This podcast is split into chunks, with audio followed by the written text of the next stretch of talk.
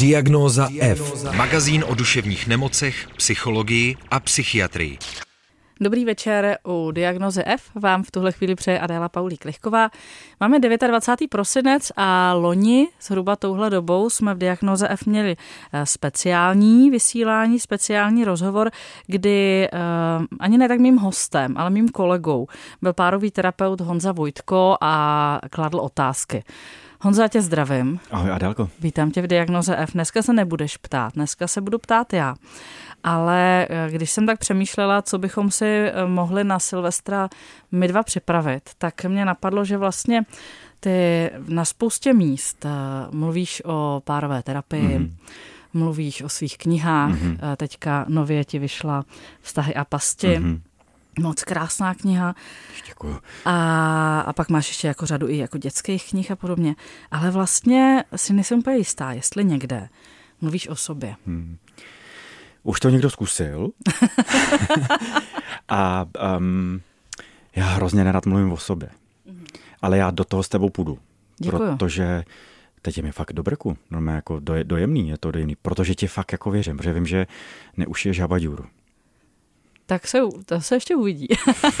ne, samozřejmě já nemám v plánu na tebe šít habaťury. Já vždycky říkám svým hostům, že jsem na svoje hosty hodná, protože mým cílem není jako získat senzaci, ale vlastně dát ten prostor, aby ty věci mohly zaznít. Proto tady kývu a říkám, že do toho s tebou půjdu, protože vím, že to tak děláš. Takže přátelé, pokud nás teď posloucháte, tak eh, uvidíme, kam až mě Honza Vojtko dneska pustí.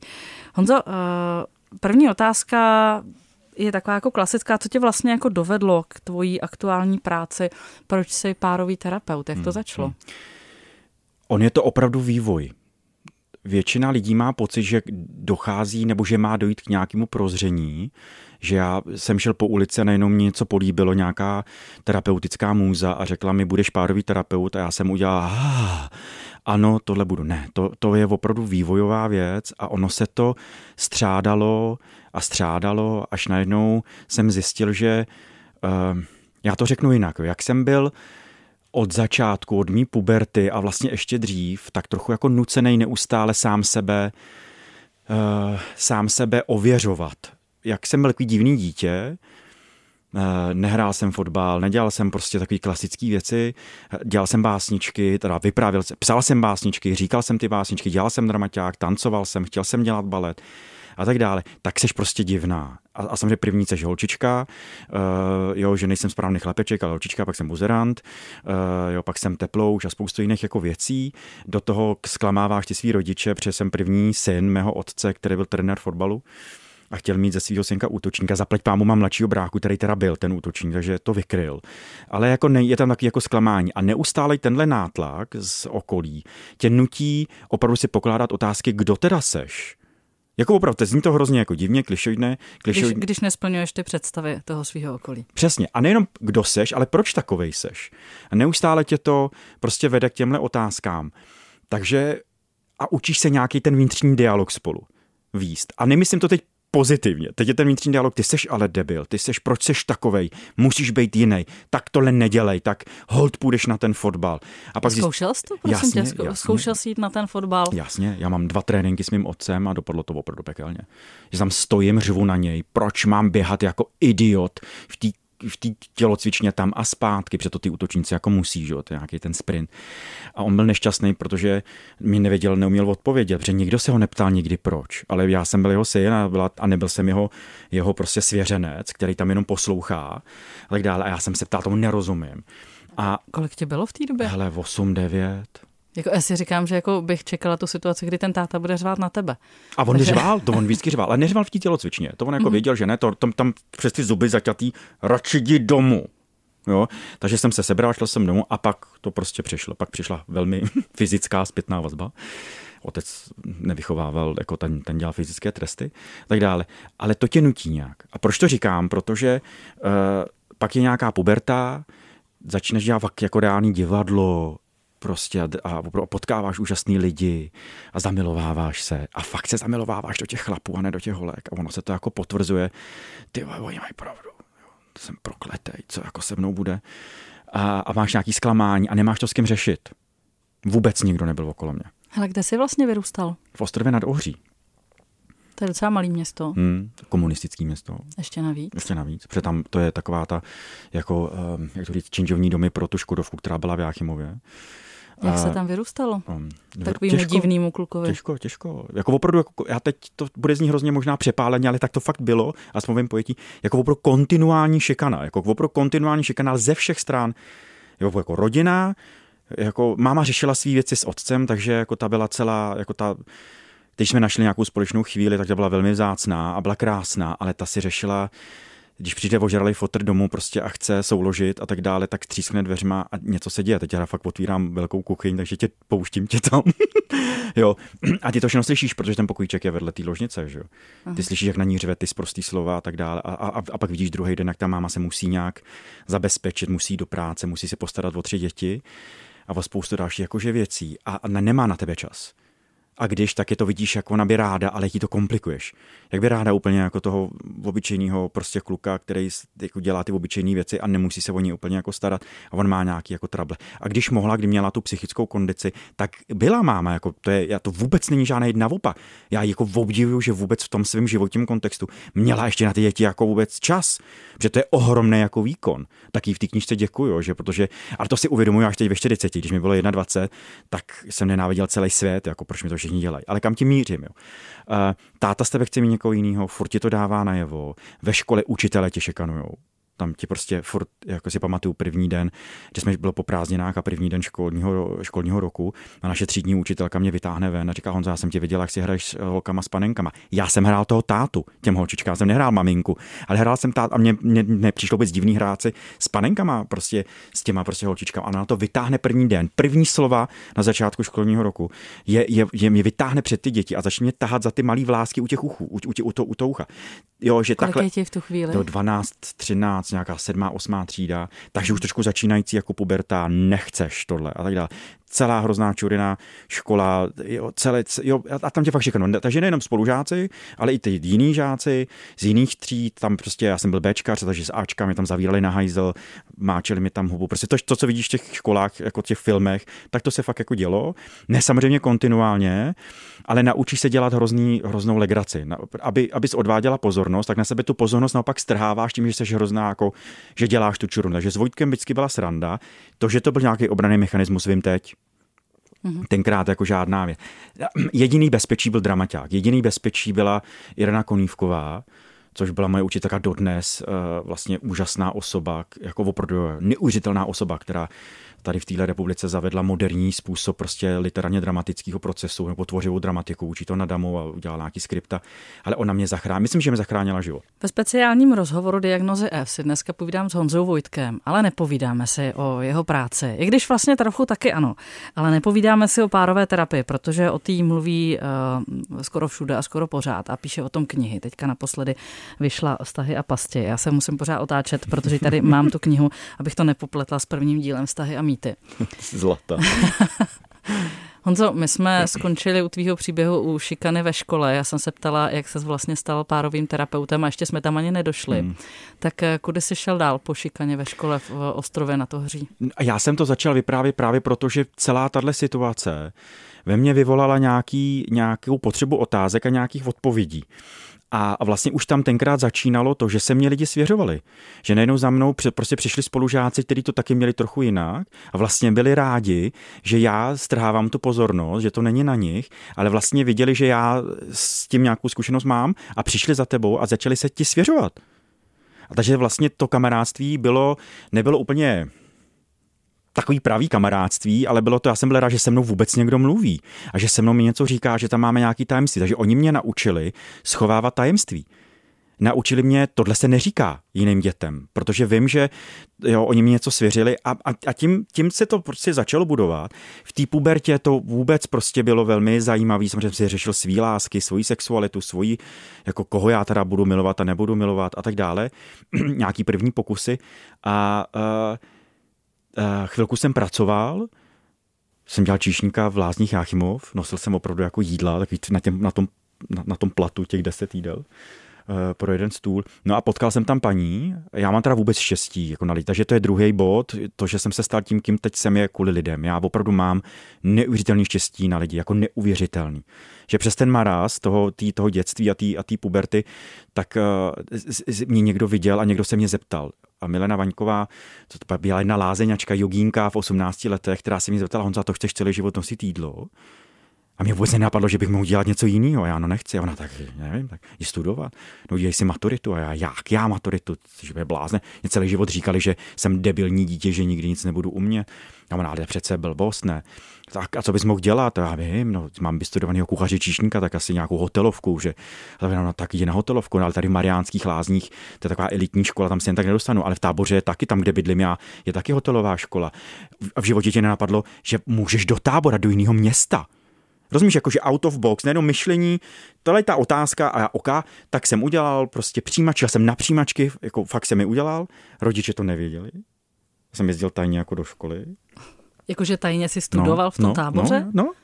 A co si myslel, že děláš? No, já jsem už bydlel sám, já jsem, se, od, já jsem se 18 odstěhoval, vodní, protože už jsem nemohl tam prostě jako být tak jsem se, což teda mýho otce velmi jako potěšilo, ten mě jako podporoval, říkal, ano, postav se na vlastní nohy, to je konečně chlapský rozhodnutí, tak dále. Takže mě nechal a já jsem si tak jako pinkloval, o víkendu jednou za měsíc jsem jezdil do tábora, tam jsem si studoval, 630 lidí to začalo studovat, jenom 6 lidí šlo k maturitě a jenom 4 ji udělali. Jo, a já... Ty jsi byl mezi nimi. Ano. A, já, a když uděláš maturitu, okamžitě musíš do Prahy, samozřejmě, že jo, Sostrova nedohří. Eh, takže jsem šel do Prahy a zase jsem potkal nějaký zajímavý lidi. A celá, ta, a já to zkrátím, celý ten můj životní příběh je o tom, že vlastně ta moje práce, kterou já jsem dělal a i s těma lidma, kterými já jsem se potkával, mě neustále provokovalo dávat nějaký otázky a být tou studnou. Mě kdysi jedna, jedna známá říká, ty jsi takový kronikář, viď?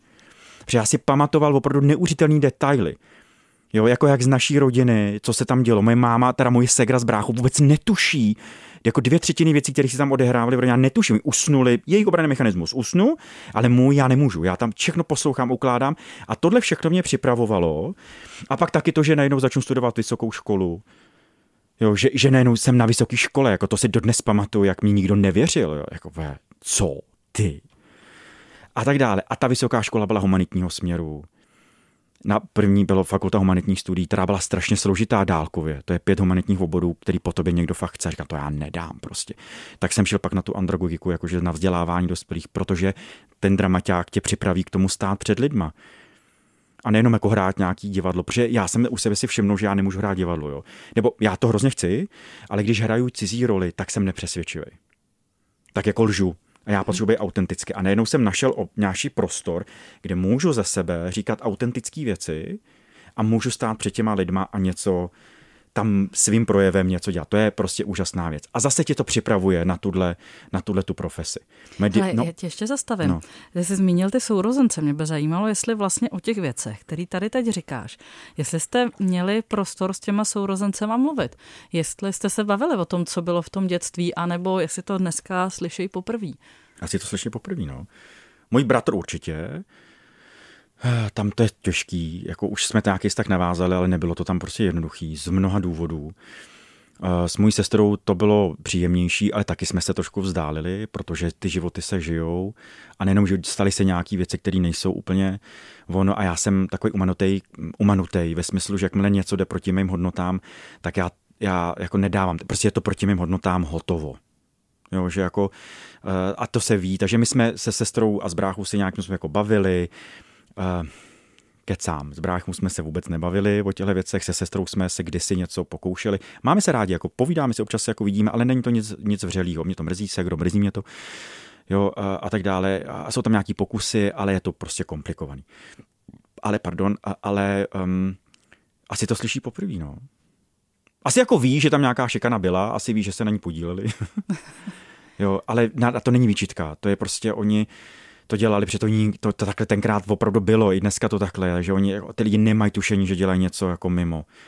Jo, že to je nějaký divný a že ti nějak jako ubližují a obzvláště, když se Jenda směje. A Jenda se směje úplně v pohodě. Jasně, všechno je v pohodě, jo, nic. Byla, jo, a tak, takže to slyšejí úplně poprvé. Ale zpátky k tomu, jo, že celý ten můj životní příběh tě prostě na tuhle profesi fakt připravil. A připravuje. A připravuje mě dodnes. A pak přijde, možná vlastně kecám, pak přijde nějaký takový bod, který si řekneš, ano, tohle vlastně já chci dělat. Já jsem věděl, že chci pomáhat že chci být v pomáhající profesi. Jo?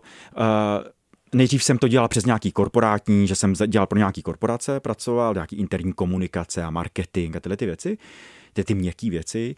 Eh, a pak to není moje, jo? Já, já tam nemám rád tu politiku. Takový, když seš tý, jo, tam se furt něco hraje, dělá, i to v pořádku, tak to je, to je prostě jejich svět. A říkáš, to není moje. Tam, když se na to vzpomenu, říkám si, bože, proč jsem neodešel dřív. A pak jsem si udělal nějaký koučovací výcviky a, a, a říkal, a, a, zažíval jsem, mm, mm, mm, tohle by mohlo být ono.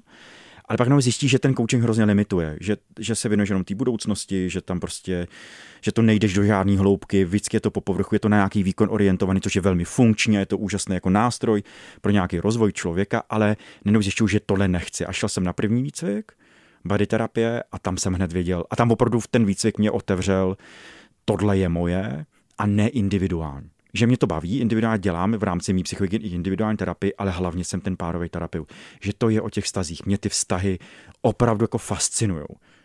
Já jsem jako fascinovaný, mě to, nikdy mě to nepřestane udivovat. Je takový, ale já to vnímám v opravdu uh, filozoficky. Já, jako, teď to možná zní hrozně školomecky, ale já to opravdu vnímám jako že to není jenom z toho psychologického hlediska, ale vlastně, že to mě naučila ta FHS. Teď tam učím na té Rozumíš mi, že jsem se vrátil a učím na fakultě, kde jsem začínal, kde mě otevřeli ten akademický svět a teď tam se jako vracím, což je pro mě neužitelná věc. Ale je to přesně o tom, že já ten svět a i ty vztahy musím vlastně vnímat všema těma úhlama těch, těch vlastně věd a těch oblastí zaměřeného na člověka, sociologie, filozofie, ale i ekonomie, historie, jo, eh, a hlavně samozřejmě psychologie, antropologie, jo.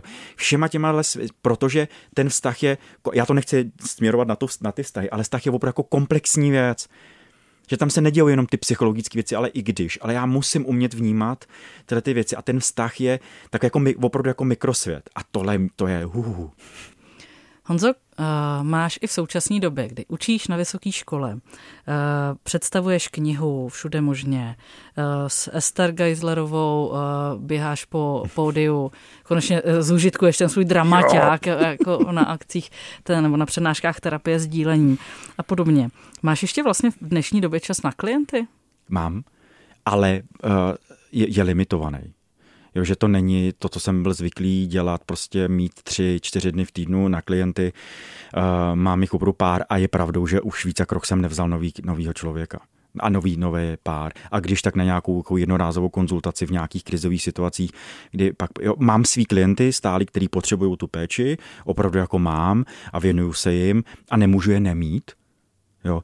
Ale uh, samozřejmě tato, um, tato noha toho mýho já nechci říct podnikání, ale týmí práce, kterou dělám, tak a teď to, proč se u toho zastavuju, protože já tu práci nevnímám tak jako dehonestačně, že já opravdu mám neuvěřitelný štěstí, že, eh, že dělám práci, kterou fakt miluju. A vím, že to zní strašný kliše, ale já to opravdu zbožňu. To, to prostě, já mám ohromný štěstí. Já jako opravdu, až mi to zase dojímá, protože prostě vím, jak je to vzácný. Uh, takže to pro mě není práce, je to prostě nějaký ži- žití, jo, který prostě žiju a je to součástí toho mého života.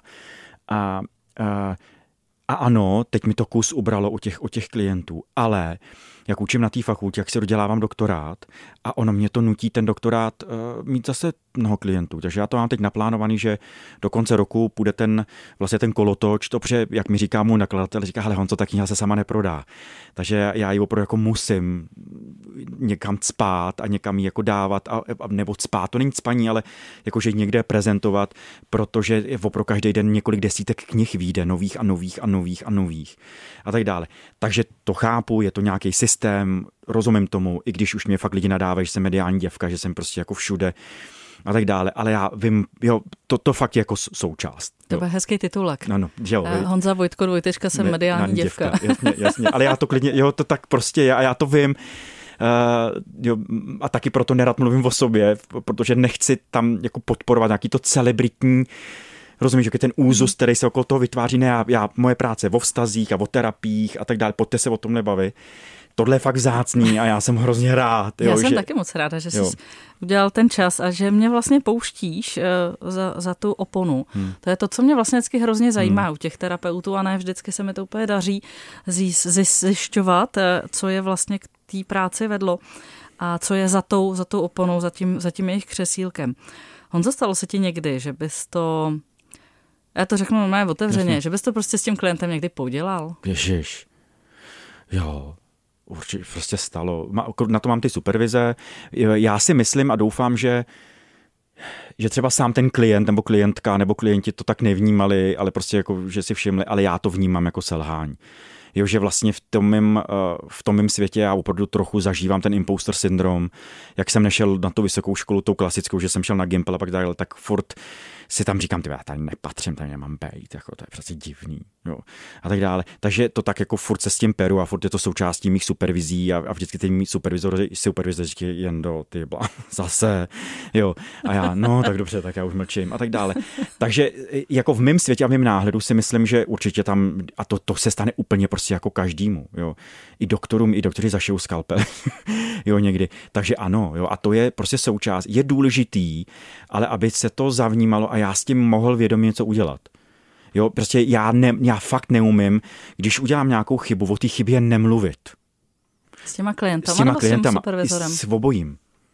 Já když opravdu vím, že to je něco, co fakt je přes nějakou jako čáru z různých důvodů, pevně doufám, že už se mi to jak stárnu jako terapeut, tak už se mi to nestává, ale ale já, já, já to řeknu na ferovku, můj největší problém je, jsou termíny. Takže prostě se občas stalo, že prostě jsem se domluvil nějaký termín a buď jsem, buď jsem to zapomněl, nebo prostě, nebo jsem vygoustoval toho klienta, jo, že prostě jsem mu měsíc neodpověděl. Jo, a věděl jsem a měl jsem pocit, že jo. A on jenom, Honzo, měsíc, come on. Jo, to je terapie. Oh, pardon. A pak se to napravuje, ale nemůžu dělat, že to není. Nemůžu dělat, vymýšlet si, to jako toho bylo hrozně moc. A, a teď jsem vám psal přece. Jste to zapomněl. Tohle já neumím. Tohle, tohle, tohle fakt nejde, že já fakt přijdu s těma lidma, hele, tohle se podělalo. Mám, po, nebo že já mám pocit, že jsem tohle podělal a teď čekám na tu reakci těch klientů. Jo. A když je to hodně těžký, tak prostě říkám dost, uh, a stalo se mi to dvakrát v mý prostě 13 letý praxi, kde jsem řekl, uh, ta hranice byla nic neetického, to nebylo, ale prostě ta důvěra se tam najednou zatřásla a já jsem řekl, a, a mám tušení, že že to tady už nepůjde, do, jak jestli chcete, já vám doporučuji jít prostě jinam. I s tím, že půjdete za tím terapeutem, Vojtko to posral, jo a tak dále. Ale Vojtko to ví a domluvil se s náma a my musíme jít prostě jinam a vím, že vám tím komplikuju život. To prostě se fakt jako děje. Já, já pevně doufám, že za těch opravdu necelých 15 let, co to dělám, že toho nebylo hodně, ale prostě to nemůže nebýt. Eh, já vím, že jsi říkal, že většinou pracuješ s párama, ale hmm. Eh, taky se říká, že každý terapeut má toho svýho sebevraha. Potkal se se smrtí to ve své práci? To víš, že jo a ne, a ne, a ne zas tak málo, jak si lidi myslí. Já, eh, jak jsem takový ten pokerovaný, jo, hodně jako máchám těma rukama, tak já prostě určitým způsobem, nechci říct přitahuju, to je takový jako kliše, ale myslím, že oslovuju nějaký lidi, kteří z nějaké jako oblasti, jo, taky jako alternativního způsobu života, taky prostě mnoho mých klientů mají alternativní způsoby, jo, ty koncenzuální nemonogamie, mají nějaký vazby, ale taky mají nějaké jako velmi silný deprese, sebevražený sklony, hodně z uměleckých jako oblasti a tam se to prostě jako děje. Takže ano, mnoho pokusů, už mám, a taky jak jeden z těch mých výcviků je KBT, kognitivně behaviorální, která se vyloženě specializuje na deprese, na suicidální vlastně jako tendence, věnuje se tomu prostě OCD, jo a tak dále, tak, tak, tak se s tím člověk opravdu jako potkává a je to teda škola, musím říct, jako škola eh, pro tu další prostě, pro ty další klienty, jo, že, že a je to prostě jako smutný, no. Honzo, já ti děkuji, že jsi přišel a že mě pouštíš za svůj, za svůj závěs terapeutický. Mm, před chvílí jsme mluvili o tom, jestli se ti něco nedaří, jestli jsi někdy něco jako podělal s nějakým klientem a zase z druhé strany něco, z čeho máš jako fakt jako radost, něco, co třeba fakt v té řadě těch klientů nějak jako vyskakuje, něco, na co třeba nezapomeneš.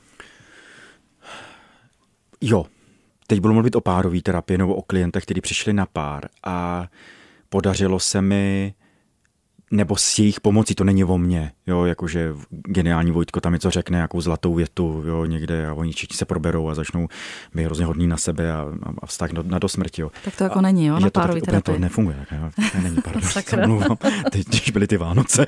Zruštu naši rezervaci, jo. pardon. Ne, já, jak Honzovi prosím vás nechodím. Nebo...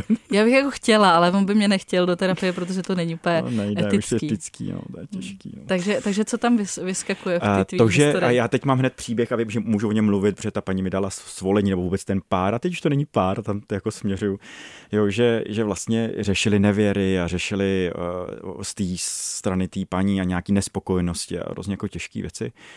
A, a vlastně podaří se po nějaký době, protože to fakt trvá terapie dlouhodobá, to prostě to není na, na, na třetím, čtvrtém prostě sezení, kdy uh, paní najednou vy, na, vycítila uh, a, a byla napojená na, na ten proces tak jako hluboce, že najednou prostě tam řekla tomu frajerovi svýmu, tomu svýmu manželovi, jak byli vda, byla vdaná, nebo a dodnes jsou, že má prostě chlapíka milence a že a dlouho, protože prostě cítí velmi mnoho nespokojenosti, neuspokojených potřeb a že to zkoušeli a ví a, a vlastně mu tím děkovala. Vím, že, sto, že jsme se o tom bavili a o, o těch mých potřebách i o tvých a, a oba jsme zjistili, že tady jsou nějaký prostě jako limity a že to nejde a nepůjde a některé věci nemáš, rád tam neumíš dělat a já je prostě, prostě jako fakt potřebuju.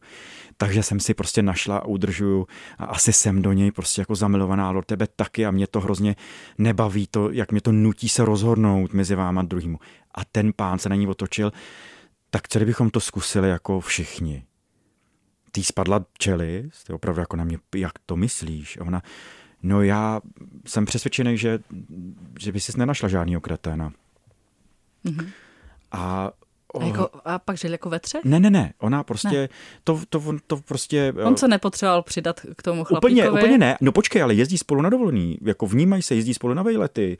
Ale on občas ví, že ona prostě nějaký víkend, nějaký týden stráví u něj a mají děti, jenom upozorňuji, sice už teď dospělejší, ale mají děti, ale prostě najednou to vyplnulo a samozřejmě tam byla tam spousta bolesti, jo, kdy on opravdu jako říkal, já jsem fakt párově, vy, jako mám to vymito v té hlavě, ta společnost mi dala pár je jediný správný možný manželství jenom prostě v páru.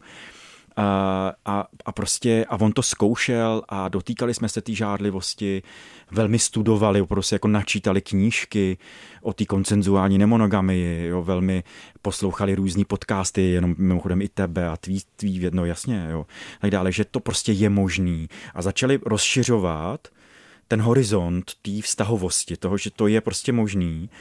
A, a vlastně a potkali se a domlouvali se, jo, mezi sebou i s tím pánem, byli, říkali, byli, bylo to, to rozebírali jsme to na těch terapiích, kdy opravdu, jak on říkal, já jsem mu nemám dal do držky, prostě mě tak začal rozčilovat a iritovat, že na těch prvních prostě jako potkáních, jak on byl blazeovaný, jak mi říkal, děkuji, jak, jaký jsem os, jako hrozně otevřená hlava, že to vnímám a já bych mu nažíral jednou jako střelil. A tohle všechno tam prostě otvírali a nelekli se toho a pokračují dál. A tohle je pro mě jako ohromný jako úspěch. A nejenom můj, jako, můj kredit je, že, že doufám a asi jo, jsem vytvořil, pomohl jim pomoct vytvořit ten bezpečný prostředí terapeutický, kde to tam opravdu mohli ukázat a žít a otvírat ty autentické věci a otvírat ty své potřeby neuspokojený a přinést tu změnu a tu a vlastně i tu jinakost a vlastně otevřít se i nejenom u mě, ale i, tu, i tomu světu, protože oba se pak, nebo všichni tři se shodli, že vlastně oznamovat to rodinám, že jsou vlastně ve třech, ale nebyli, nebyli spolu, jo? I když on tam párkrát přespí a jako fungujou, ale nemají spolu sex všichni tři. To ten, to ten pán, ten manžel prostě fakt nedá ale prostě chápe, že ona to potřebuje, že to má jiný věci, jinak to funguje a tak dále. A, a, a bavili jsme se velmi o tématu tolerance a respektu, kdy on opravdu, já, my, když jsme končili tu terapii, už ke mně nechodí, už se to řeší, jenom vždycky se mi ozvou, jestli by mohli něco, po, jako jdou na konzultaci. Ale on mi popisoval, že si všímal toho rozdílu tím svým životem, jaký je rozdíl mezi fakt tolerancí, že začátek byl to, že toleroval ty věci, ale strašně trpěl, že úplně jako a očekával, když on toleruje, že oni budou hrozně teda mnoho věcí tolerovat jemu. A že to nef- nefungovalo. Nefungovalo to úplně a pak docházelo k těm konfliktům a začali se najednou respektovat. Zkusili to ten sex ve třech, velmi rychle utek, řekl fakt ne. Jo, viděl jsem na té ženě, že by klidně ráda a že je šťastná, že tam má oba ty prostě jako chlapy a já jsem musel přijít, jejít z kůží a říct, hele, já to ne, to nedám a musím si zpracovat to, že tady vedle v barách, tady vedle v pokoji a nebo někde u něj, že tam spolu prostě spíte, protože a tak dále. A dávají to. A, a, te, a ta zpětná vazba je taková, že najednou rozkvetli jako lidi. Mě tak jako to vlastně jako eh, z hlediska teďka týmí novinářské pozice, mě to ohromně jako zajímá jít dál a mm. i z toho terapeutického hlediska, protože mám ve svém okolí eh, jednoho kamaráda, který žil vlastně v rodině, kde byl tímhle způsobem jako dva tatínkové. A myslím, že to teda na něm napáchalo velký mm, věci. Jo, jo. Ale protože bych se ráda držela toho, že dneska s Honzou o Honzovi, tak eh, Ačkoliv slyším, že teda ty jsi vlastně v rámci té terapie dost jako otevřený tomu, eh, co ty lidi jako považují za tu jejich cestu, nekoncenzuální nemodo, nemonogamie, děkuju, je vlastně jako taky cesta, tak by mě zajímalo, jak to máš vlastně ty. Jestli, mm-hmm. jestli ty to máš jako nastavení tak, že jako pár je pro tebe jediná možná cesta. Uh, mám to párově nastavený. Velmi bych si přál, abych neměl. Jo. Mě ta eh, vlastně koncenzuální nemonogamie velmi láká, protože v tom vidím nějaký, nějaký osvobození a chtěl bych eh, chtěl bych si to zkusit a tak dále, ale vím, že to nejde, že jak jsem vyprávěl tady kus toho svého života a příběhu, tak eh, ten můj attachmentový styl a to, co já mám v hlavě a jak potřebuju mít na blízko ty lidi, ale nepotřebuje vlastně. To není o tom vlastní. Jako nemám, já mám vyhýbavej. Ten můj původní primární attachmentový styl je vyhýbavej. Jo, že já ty intimity a musel, musím se to učit a ten můj, můj muž, kterým jsem 13 let, je prostě úžasný v tomhle.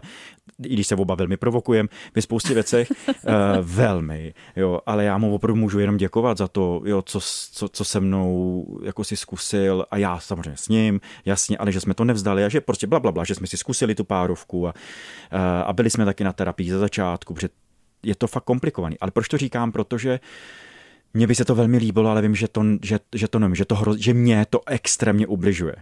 Že ta představa, že, uh, že by byl někde s někým jiným na nějakou jako dobu je prostě pro mě velmi jako těžká, jo, že asi bych to dal, protože já umím jít přes svý potřeby a hlavně ať, ať se mají ty druhý dobře, a, to je ale, typický v pomáhacích profesích. To je velmi říkali. typický. Říkali hodně lidí, myslím, že ti to tady říkalo. Je to takový typický. Taky říkají, když někde jako lektoruju, tak mi to taky říkají. Takže a mám to párově. Jo. Ale samozřejmě jsme zkusili spoustu jako věcí, protože ona ta koncenzuální nemonogamie není jen o té polyamory, že ona má mnoho podob, proto vlastně se, se tomu nedá, nedá říkat polyamory. Polyamory je vlastně jako výsledek, je to takový ten nejrozšířenější jako model té jako vztahovosti a, a vůbec přístupu ke vztahům, ale o, po, koncenzuální, ta etická nemonogamie je i o tom, že my jsme dva spolu, romanticky jsme spolu, ale otevřeme se eroticky, jo, že prostě nemáme problém si spát s někým jako jiným a pak je to takový, ale chci to vědět, řekni mi, že, že jsi s někým byl. A nebo další varianta, nechci, dělej si, co chceš, nechci o tom nic vědět, dělej to bezpečně, jo a tak dále, bla, bla, bla, ale nechci to vědět, nebo chci to vědět, nebo uh, klidně se zamilovávej, jdi na flirt, jo, jdi si prostě na kafe s jinýma lidma, anebo jdi si s nima potkávat, ale nespi s nima. A nebo klidně se s nima potkávej, flirtuj, rozviň, rozviň, ale náš vztah je primární. Takže ve svém soukromí eh, jsi takzvaně stará škola. Jsem stará škola. Dva, dva do páru ti stačí. Co tě tvůj vztah naučil? Nebo co se obecně naučil o sobě ve vztazích? Nemáš jenom tenhle, že jo? Hmm. Měl jsi i předtím nějaký hmm. vztahy? Hmm. hmm. Jednu věc, která je takový jako leitmotiv, je to, že říkat si o pomoc.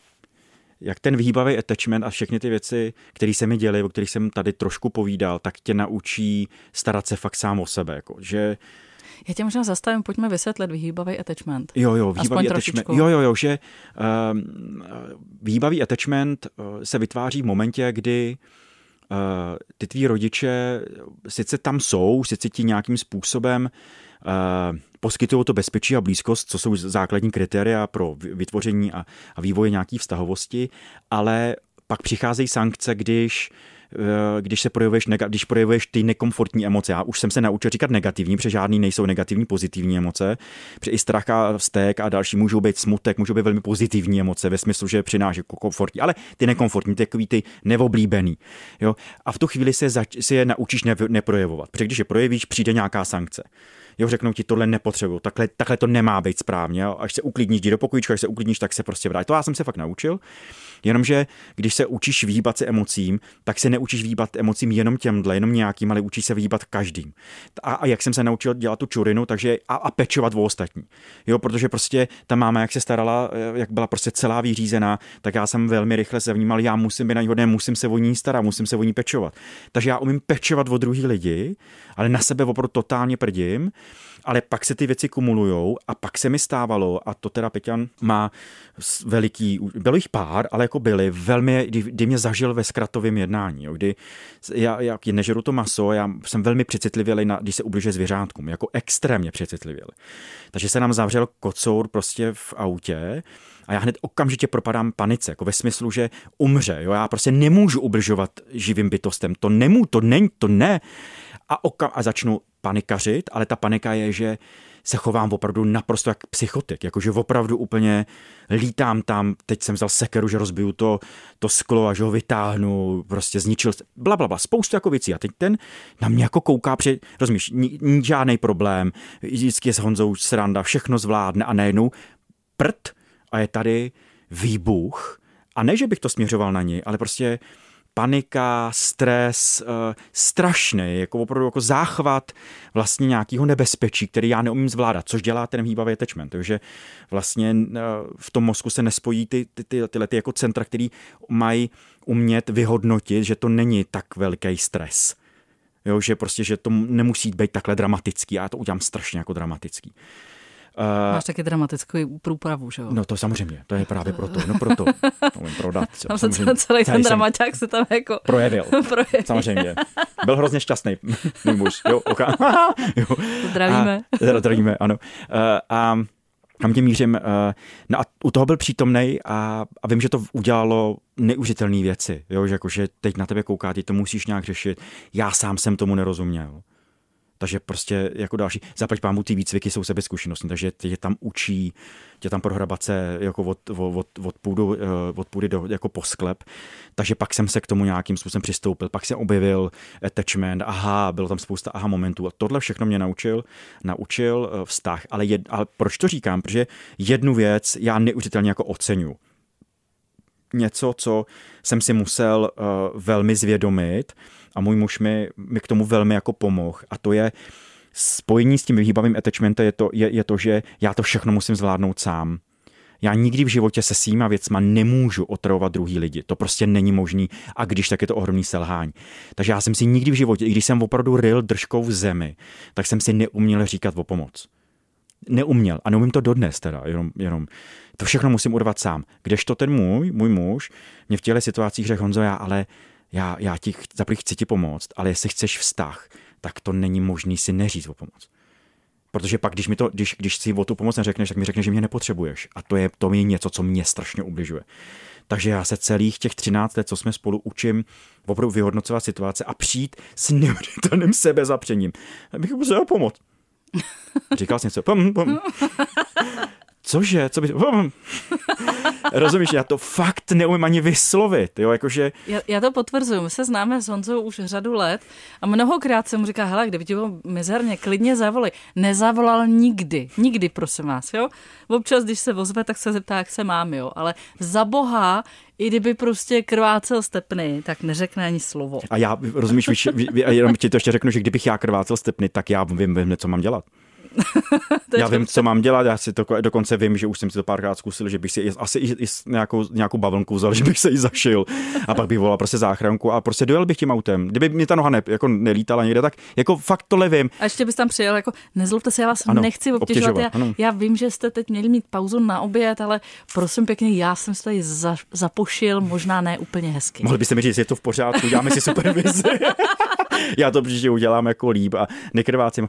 Ono to je vtipný, ale tak úplně zas tak vtipný to není, jo? že když to slyšíš takhle nahlas, teda ty jsi hrozná, takhle mě se mě to tát, jo, tak to není úplně jako veselý. A bohužel mý kamarádi a mý známí, a není jich moc, teda vlastně velmi málo, tak to ví a, a vlastně a, a přesně říkají úplně to samé, co ty. A jsou z toho zoufalí. Říká jako, že Honzo, jo, že a nejde to. A vím, a tohle, to, ale tohle mě ten vztah eh, s, Pet, eh, jako s mým mužem velmi jako naučil a vím, a jak je to vzácný. A taky vím, že až ten třetí vztah, protože to je můj třetí vztah, který mám, jsem jako na dlouhodobý vztahy, že první byl 11 letý, pak 3 letý, ten byl trošku kratší, ale jako byl, nebylo to tři měsíce, ale tři roky. A ten a tenhle ten, tak um, tyhle ty předchozí dva mi jsem si musel vyzkoušet k tomu, abych došel, došel k tomuhle poznání, že prostě ta reciprocita, to prostě, že, že, to je, že to není jenom o tom dávání, ale taky si musím dovolit a přijmout něco, co mi ten druhý dává. Protože když to nedělám, tak je tam to vodní tání a něco to s tím člověkem prostě dělá na té nevědomí úrovni, což jsem teď hrozně chytrý, že když jsem ten párový terapeut, jsem tenkrát vůbec nevěděl. To musíš být chytrý, když už píšeš knížky. No ty vole, to je pardon za vole, to je. Jsi ten odborník. Honzo, chodil jsi do terapie někdy? No jasně. Rozumím, základní pravidlo terapeutu je, musí být terapeutovatelná. Jo, dokonce já velmi nedůvěřuju terapeutům, kteří nebyli nikdy na terapii. A to, to neznamená, že musí zažít nějaký trauma, že každý si nějaký si přivodit, ale já prostě musím zažít to, co se s těma klientama tam dělá a děje. A nejenom to na těch výcvicích, protože to je nějaký výcvikový prostředí, který není terapeutický tam si hrajete, ale jako být opravdu v roli terapeuta, teda v, být v, v roli toho klienta, klientky, a jít na tu terapii, i kdyby byla třeba jenom pěti sezení nebo deset, jo, prostě jenom kouse, je prostě strašně vzácný. Vzácný tam prostě zažívat to, že se tě někdo ptá na tyhle ty terapeutický Děkuji ti velmi pěkně. Otázky. Jenom chci upozornit, že Adela je taky terapeutka, jo, že to taky umí. taky odbornice. Jo, ale kam tím mířím, jo, že, že, že dostáváš tyhle otázky a je ti to nepříjemný. Že vlastně ti to zbaví takový tý, takový tý, uh, toho štítu té odbornosti. Já jsem jako odborník, já to tady všechno vím, znám ty attachmenty, já tady ty, ty schémata, tyhle ty vzorce a, a vědomí, nedvědomí, podvědomí, všechny tyhle ty věci si mi umím operovat a hned dia, jo, diagnostiku, dělám si ty a hypotézy. to pro toho terapeuta musí být jako hrozně náročné. No jasně, je. Jako je, když k němu je, přijde takovýhle je. jako odborník a prostě já to mám celý takhle jako zpracovaný, mám to odpřemýšlený, takže vlastně ani nevím, proč sem jdu, ale říkali, že bych měl. Jo. Já bych tě nechtěla za klienta. No. Taky když jsme byli na té párové terapii, tak ten pár, když se rozvěděl, jo, to bylo před deseti lety nebo osmi lety, a teď tam přišel, a co vy děláte za práci, sbíral to anamnezi, já jsem párový terapeut. A on úplně, no, proč On teda řekl jiný slovo, říkal, dobře, tak to mám hrozně rád, tohleto. jo. Ale dal to a byl skvělý, jo, jo. opravdu jako skvělý eh, a velmi jako pomohl a to je o tom. Ale hlavně já, já, já to mám ještě jako v druhém plánu, proč je důležitý jít na tu terapii. Nejenom zažít tu klientskou roli, ale ono tě to fakt učí té pokoře. Jo, protože uh, to je moje veliký téma. Jo. Veliký téma být opravdu jako pokornej a já kdybych neměl okolo sebe lidi třeba jako tebe a další jiný lidi, kterými... Dneska celý den lichotíš. Ale. No, ale já to záměrně, jo, protože... Jo, že Chceš, abych ti dávala hezký otázky? Ne, to ne, ale protože si to fakt myslím, že to není jako záměr, ale že mi dají lidi, kteří prostě mi řeknou, Honzo, tohle nebylo úplně dobrý. Jo, a nebo řeknou, že jsi mediální děvka, ale brzdi. Jo, anebo, jo, hele, eh, tyhle ty věci tam nemusí, nebo něco, nebo jo, že, že mě neustále provokujou a nemusí mít vždycky pravdu. Oni mi jenom říkají to, jak to viděli a že to nebylo prostě jako dobrý. Tak mě učí být fakt na zemi.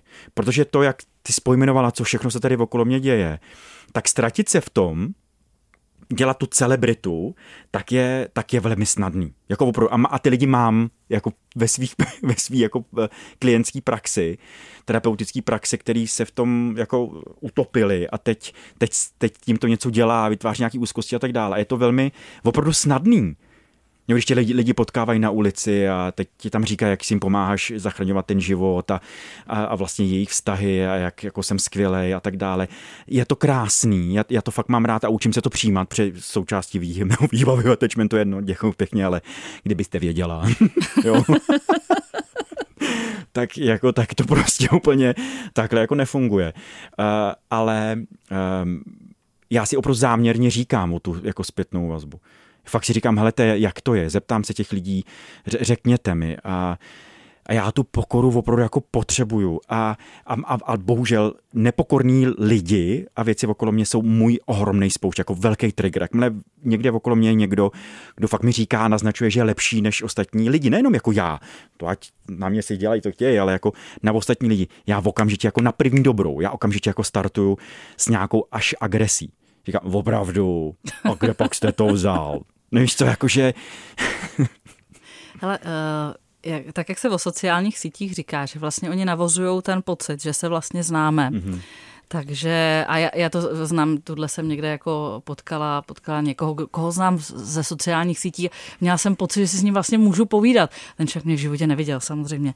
Tak uh, si říkám, jestli to, že děláš terapeuta, právě nevede k nějaký jako vlastně větší odvaze. Teďka do tohohle toho třeba našeho rozhovoru pálit věci, které možná patří do terapeutovny, eh, když tam budeš jako klient, možná patří do tvý rodiny, eh, Možná jsi trošku jako eh, zvláštní pozici, protože tím, že se známe, že jsme kamarádi, že to sem tady jako vypálíš, do jaký míry si vlastně jako fakt uvědomuješ, že to půjde ven a že to budou slyšet lidi. Uvědomuju. Opravdu jako uvědomuju, ale mám tu zpětnou vazbu v tom, že ten příběh, ten narrativ opravdu pomáhá. Jo, že opravdu to pomáhá, že mi lidi píšou, Honzo, to, že od vás jsem slyšel, eh, jo, a jenom náznak vůbec neslyšeli to, co si tady teď spolu povídáme, jo, že tam byla nějaká šikana, že tatík trošku chlastal trošku víc, ale to je jedno, jo, a tak dále, tak jim to nějakým způsobem pomáhá, jo, že uh, i to, že vyprávím, že jsem ono to je dvousečný, jo. někdo mi říká, jo, tak vy jste kuchař číšník, no to jste odborník teda. jo, a, a, a, tak dále. Jo, že ti to vracej uh, tímhle tím způsobem, ale spoustu lidí mi napíše uh, to, že jsem to slyšela, tak já jsem se přihlásila na školu a dostudovám tam tu psychologii nebo pedagogiku, nebo prostě inženýrka, to je jedno, nebo šla jsem na střední školu, protože vím, že i když je mi 40, tak prostě to neznamená, že ten mozek vymřel a že prostě už v životě se nic nenaučím a že to opravdu uh, inspiruje a že to vytváří, a což je pro mě hrozně důležitý těm lidem říct, že jsem prožil taky nějaký život. Protože to se často stává, když já jsem tam za toho terapeuta, tak ty lidi to velmi vnímají jako odborníka. Já víš, co já nesnáším, že mi dočně jsem odborník na vztahy. Protože říkám, ale to je blbost, kdybych byl odborník na vztahy, tak to znamená, že existuje nějaký ideál, platonovský ideál nějakého vztahu, který takhle má vždycky být, ale to je blbost. Možná můžu být odborník na, nějaký, na nějakou terapii, můžu, mám teď těch výcviků několik a tak dále, můžu být odborník na nějakou jinou prostě profesi, bla, bla, bla, protože znám nějaký nástroje a, a dělám to nějakou prostě jako dobu, ale nemůžu být odborník na vztahy. Protože to by znamenalo, že já vás mám dovíst k nějakému ideálu, k nějakému dokonalému vztahu. Víš, jak to má. A jak to mám hey. být. A ty lidi si to fakt myslí. Mm-hmm. A já jim potřebuju říct, ne, Vojtko, to má taky nějak. Taky to nějak prostě přišlo a nějak se s tím prostě popral a pere do teď. Jo, a to je to důležitý, jako ten, to, proč já tady s tebou tohle otvírám, protože mně přijde užitečný, že ty lidi prostě ví, že jo, že prostě Vojtko, anebo Lehková, nebo prostě spoustu jiných odborníků taky zažívají. Já taky jsem, jako mám na Facebooku jo, spoustu jiných našich kolegu, kolegyň a kamarádů, kamarádek, který taky občas pustí něco soukromého a teď tam píšu a mně to přijde strašně inspirativní, no je strašně ale krásně inspirativní, že vlastně fakt se už nebojí ukazovat, než jsou ty, ty lidi s tím bílým pláštěm, který říkají, s těma latinskými názvama, jak to jako vypadá, ale že vlastně se tím přibližují k těm klientům, protože já vím, že tohle funguje že funguje to, že mě to pomáhá uh, v té práci terapeutické, že ty klienti ví, že tady Vojtku něco zažil a že to, že jim něco říkám a jsem třeba i empaticky konfrontační, jo, že už neříkám jim úplně příjemné věci nebo, nenaz, nebo nereflektuju, nebo reflektuju nějaké nepříjemné věci a říkám je to nahlas, takže to ode mě unesou. A ne protože si potřebuju zaonanovat, tak jsem prostě velký odborník, ale protože to umím říct, protože jsem to prožíval protože vím, že, že, že to je těžké a že to má nějaký důsledek.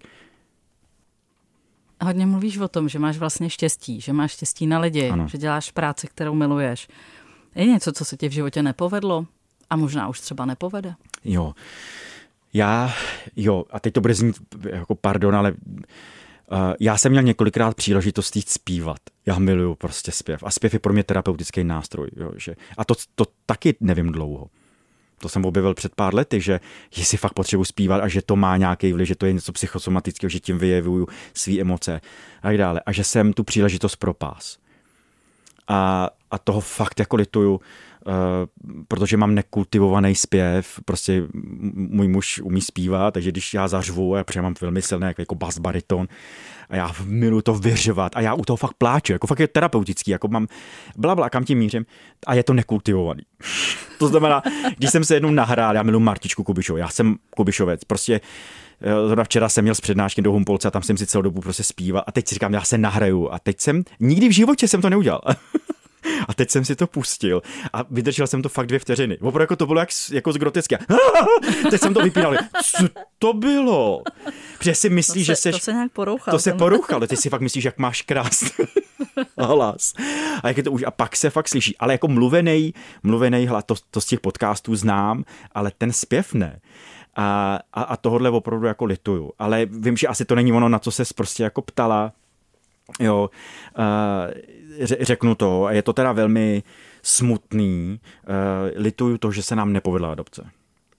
Že jsme, že jsme žádali o dítě, taky jsme ho na chvilku dostali, ale pak ten systém zafungoval tak strašně krutým způsobem, že, že, že ten synček, kterýho jsme měli, nebo ten malý kluk, tak šel do jiný, zaplať pámu a je živej, zdravý a asi funguje a tak dále, ale jako udělalo to eh, s náma dvouma opravdu jako psí kusy.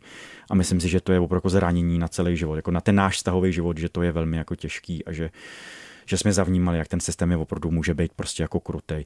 A teď, ne, teď to nemyslím úplně obecně, protože znám už spoustu lidí a kluků i holek, který jsou stejnopohlavní pár a mají ty děti a vychovávají je, ale přesto to, že to tady není, je to manželství pro všechny a že to prostě velmi uh, komplikuje pardon, ty, vlastně ty životy těch dětí ale těch, tak, tak je to znát a, a, a myslím si, že kdyby to manželství pro všechny, já to nechci stahovat na to téma, jo, ale kdyby tady bylo, tak, eh, tak vím, že by to dopadlo úplně jinak eh, že bychom vůbec nemuseli řešit ty vlastně strašně ponižující věci, které jsme tam museli ukazovat a dělat a vlastně ta neprofesionalita, ta nekompetentnost některých těch lidí v tom systému je pro mě dodnes prostě jako děsivá. Tím zase neříkám, že to je u všech a že jsou to skvělí lidi, ale my jsme se bohužel v našem příběhu potkali s někým a s některými lidmi a bohužel se to potkalo od soudce po nějaký ospodačky, pardon a tak dále, kdy to nebylo úplně jako ono a my jsme se v to, a fakt to bylo, je to krutý, je to opravdu eh, je to téma, kdybych teď si s tebou o tom povídal díl, tak se asi rozpláču,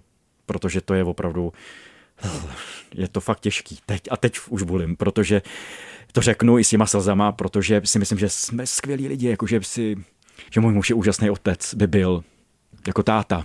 No a já to... Já si to pamatuju tu dobu, když jste to řešili a já jsem měla v tu chvíli taky malý dítě, vlastně jsme řešili, jaký, jakou si koupit odsávačku, hmm. jaký si koupit pleny, jaký si koupit lahve. A já, dodnes, a já dodnes prostě mám schovaný v tom sklepě ty plastové lahve, že jo, ty prostě před jsme dostali ročního kluka a tak dále. A je to fakt jako krutý, jo. A naučil jsem se s tím pracovat ve smyslu, jako, že opravdu někdy to vytěsnění je užitečný obraný mechanismus. Takže on to nás zdá, chrání, on nás chrání, nám nehráblo. Přesně, takže jako opravdu to využívám velmi vědomě, to vytěsnění, ale jsou chvíle, kdy, kdy vím, že když si uvědomím, kolik mu bylo teď. A, kolik by mu bylo? Uh, asi 8. Mm-hmm. Ne, asi, bylo by mu 8. Nebo je mu 8, ale jinde. Je mu 8. Je mu jen, ale jinde. Už to nebudete zkoušet? Uh, to pro nás bylo v tom našem životním kontextu a v těch, s těmi na, našimi životními příběhy, co, co si oba jsme si odnesli ze života, tak už víme, že, že, uh, že jít do toho rizika, že bychom tím prošli, prošli uh, znova, tak, uh, tak jsme vyhodnotili opravdu velmi vědomně velmi vědomě jsme se rozhodli, že to fakt nemá cenu a že, že třeba vlastně já vím, že to, jak hodně pracuju a to, co dělám, je to moje dítě. Je to nějaká... Hmm, kompenzace. Kompenzace. Já fakt jako kompenzuju to, že hodně pracuju a že to jako miluju a že to do toho dávám, tak je to, tak je tak já tam tu sílu a tu pozornost, to, čemu bych chtěl věnovat nějaký jako rodině, tak prostě strkám strkám do práce a to je to moje miminko a, a můj muž to má prostě jako stejný, tak dát já jinak a jiné věci a dělá to po svým samozřejmě, ale uh, je, je to tam a je, a je mi to ale líto, je to teda opravdu jako, eh, je to věc, která je velmi citlivá a, a vždycky to přinese tu lítost. Zároveň ty si to kompenzuješ taky táborama pro děti. Ano. pro no. Eh, děti svých kámošů se, se zvete hromadu dětí a máte někde tam u vás eh, na hájovně v lese. Na hájovně v lese a ty děcka za náma do, už jsou dospělí, už prostě je jim 17, 16, 17 a oni stále chtějí jezdit a chtějí prostě přijet a, a potkávají se tam s daleko mladšíma dětma, jo, ale jsou tam a jsou tam prostě s náma, my jim fakt děláme tábor, že hrajeme hry a děláme celý program, jakože to má opravdu koncepci, že bojují proti polednici a, a, a nějakým různým loupežníkům a tak dále. Teď už samozřejmě ne, to dřív, teď už jsou veliký. A tak dále, ale dávají to. A je více krásný vidět, jak, eh, jak, jak ty mladší děcka a, a jinak i ty starší děcka, jak se učí být tím vzorem, tím jako role model pro ty mladší a jak, jak, jak ten vztah je tam přirozený jak se na nic nehrajou, jak prostě uh, a myslím si, že díky tomuhle neodkopávají ty mladší děcka od toho, hele, jsi mladý, tomu nerozumíš, jdi do háje, ale že se jim to snaží vysvětlit a snaží se jim to ukázat a snaží se jim říct, ale teď mě ne, chvilku a tak dále a ty lidi, ty, děti se to učí a, a pak je druhý level a to je to, že mě hrozně, já mám rád, rád jako radost je to, že těm kamarádům uděláme prostě 14 dní volno, zbavíme dětí a prostě a že, že, že, že můžou jako budovat svůj a pečovat svůj, o svůj vztah. Mm-hmm. Třeba. Je něco, čeho se bojíš? Uh, bojím se nemocí.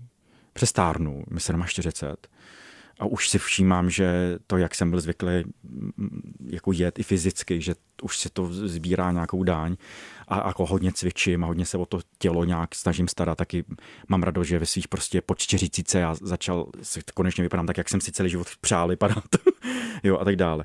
Uh, ale bojím se těch nemocí.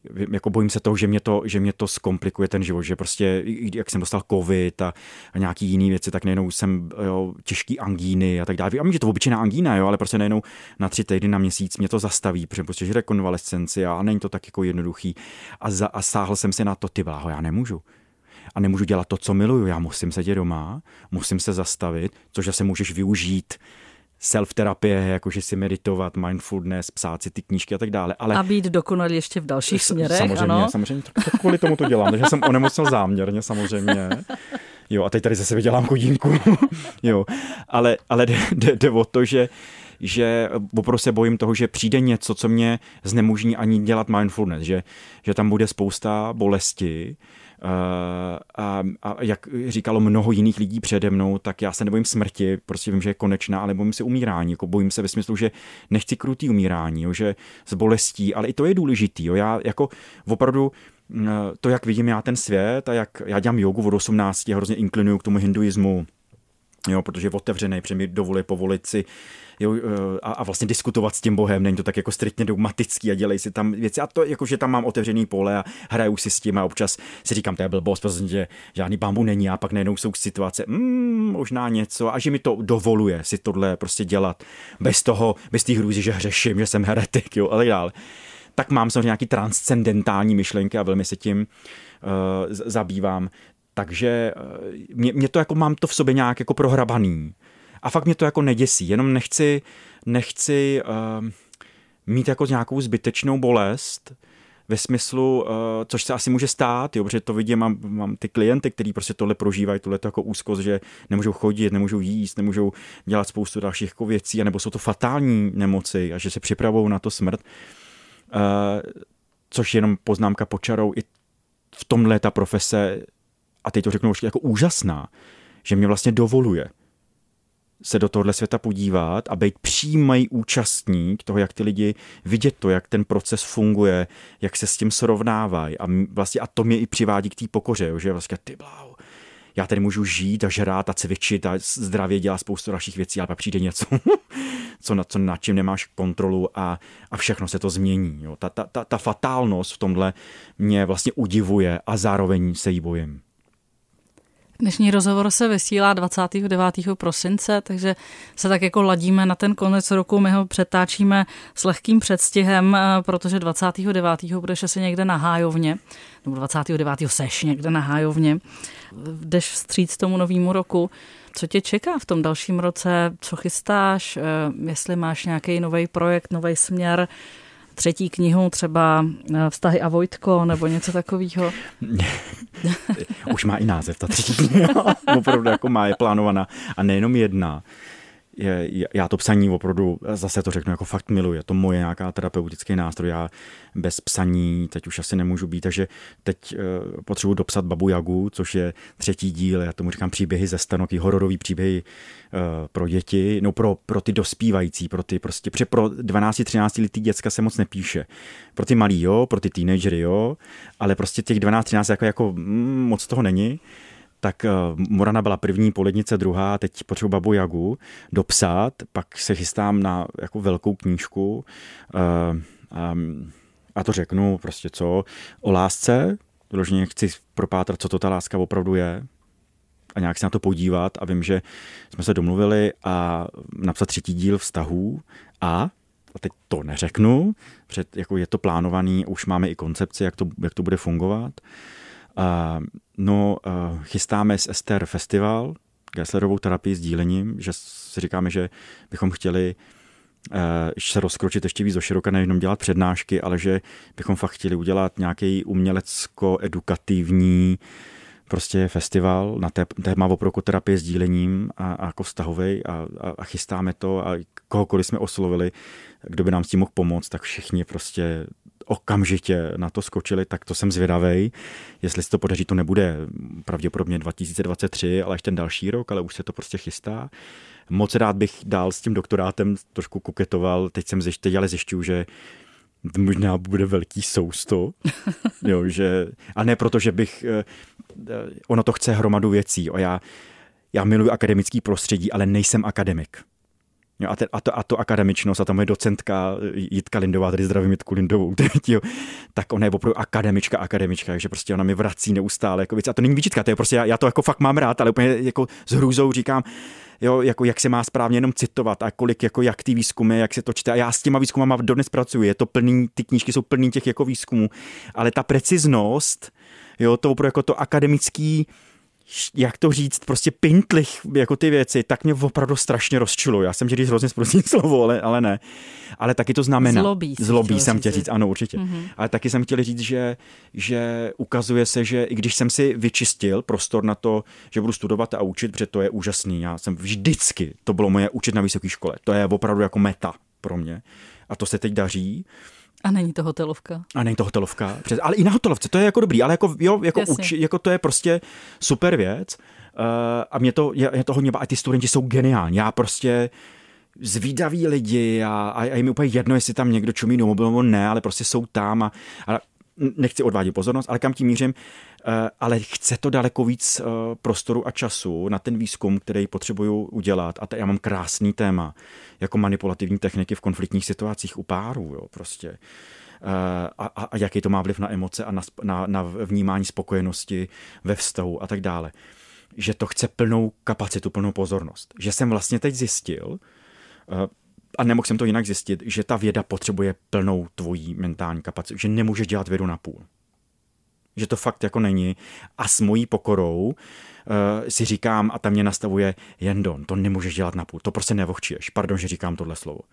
Jo, takže teď je to takový, a teď ten konec roku opravdu pro mě je validační, jestli já s pokorou nepůjdu uh, za docentkou Lindou a řeknu, Jitko, děkuju, že jste mi věnovala svůj čas a prostor, ale já v tom, jak jsem rozkročený a co, co nejenom mě baví, ale co mě jako naplňuje, tak já se toho nemůžu vzdát, ale tím pádem se musím vzdát tohohle. A to, takže teď jsem v tomhle. Ne, Hledáš nera... nějakou svoji hranici v tom. Hle, hle, přesně tak, jo. A, že, a ta Jitka je skvělá, ta pardon, docentka Lindová, mm-hmm. je prostě opravdu jako skvělá v tom, že mi to dovoluje. Že mi prostě řekne, on to tak, já, já vám nemůžu ustoupit, já vám nemůžu jako slevit, což je skvělá věc, zaplať pámbu. Uh, ale, ale když budete chtít, tak jo. Tak i kdyby to trvalo dalších pět let, tak prostě, jo, tak budeme to hledat, zkoumat, jo a dělat spoustu věcí. Ale rád bych, jako já, výhýbavý attachment dělá taky to, že když se do něčeho jako zakousnu, tak fakt jako já jsem zabejčený.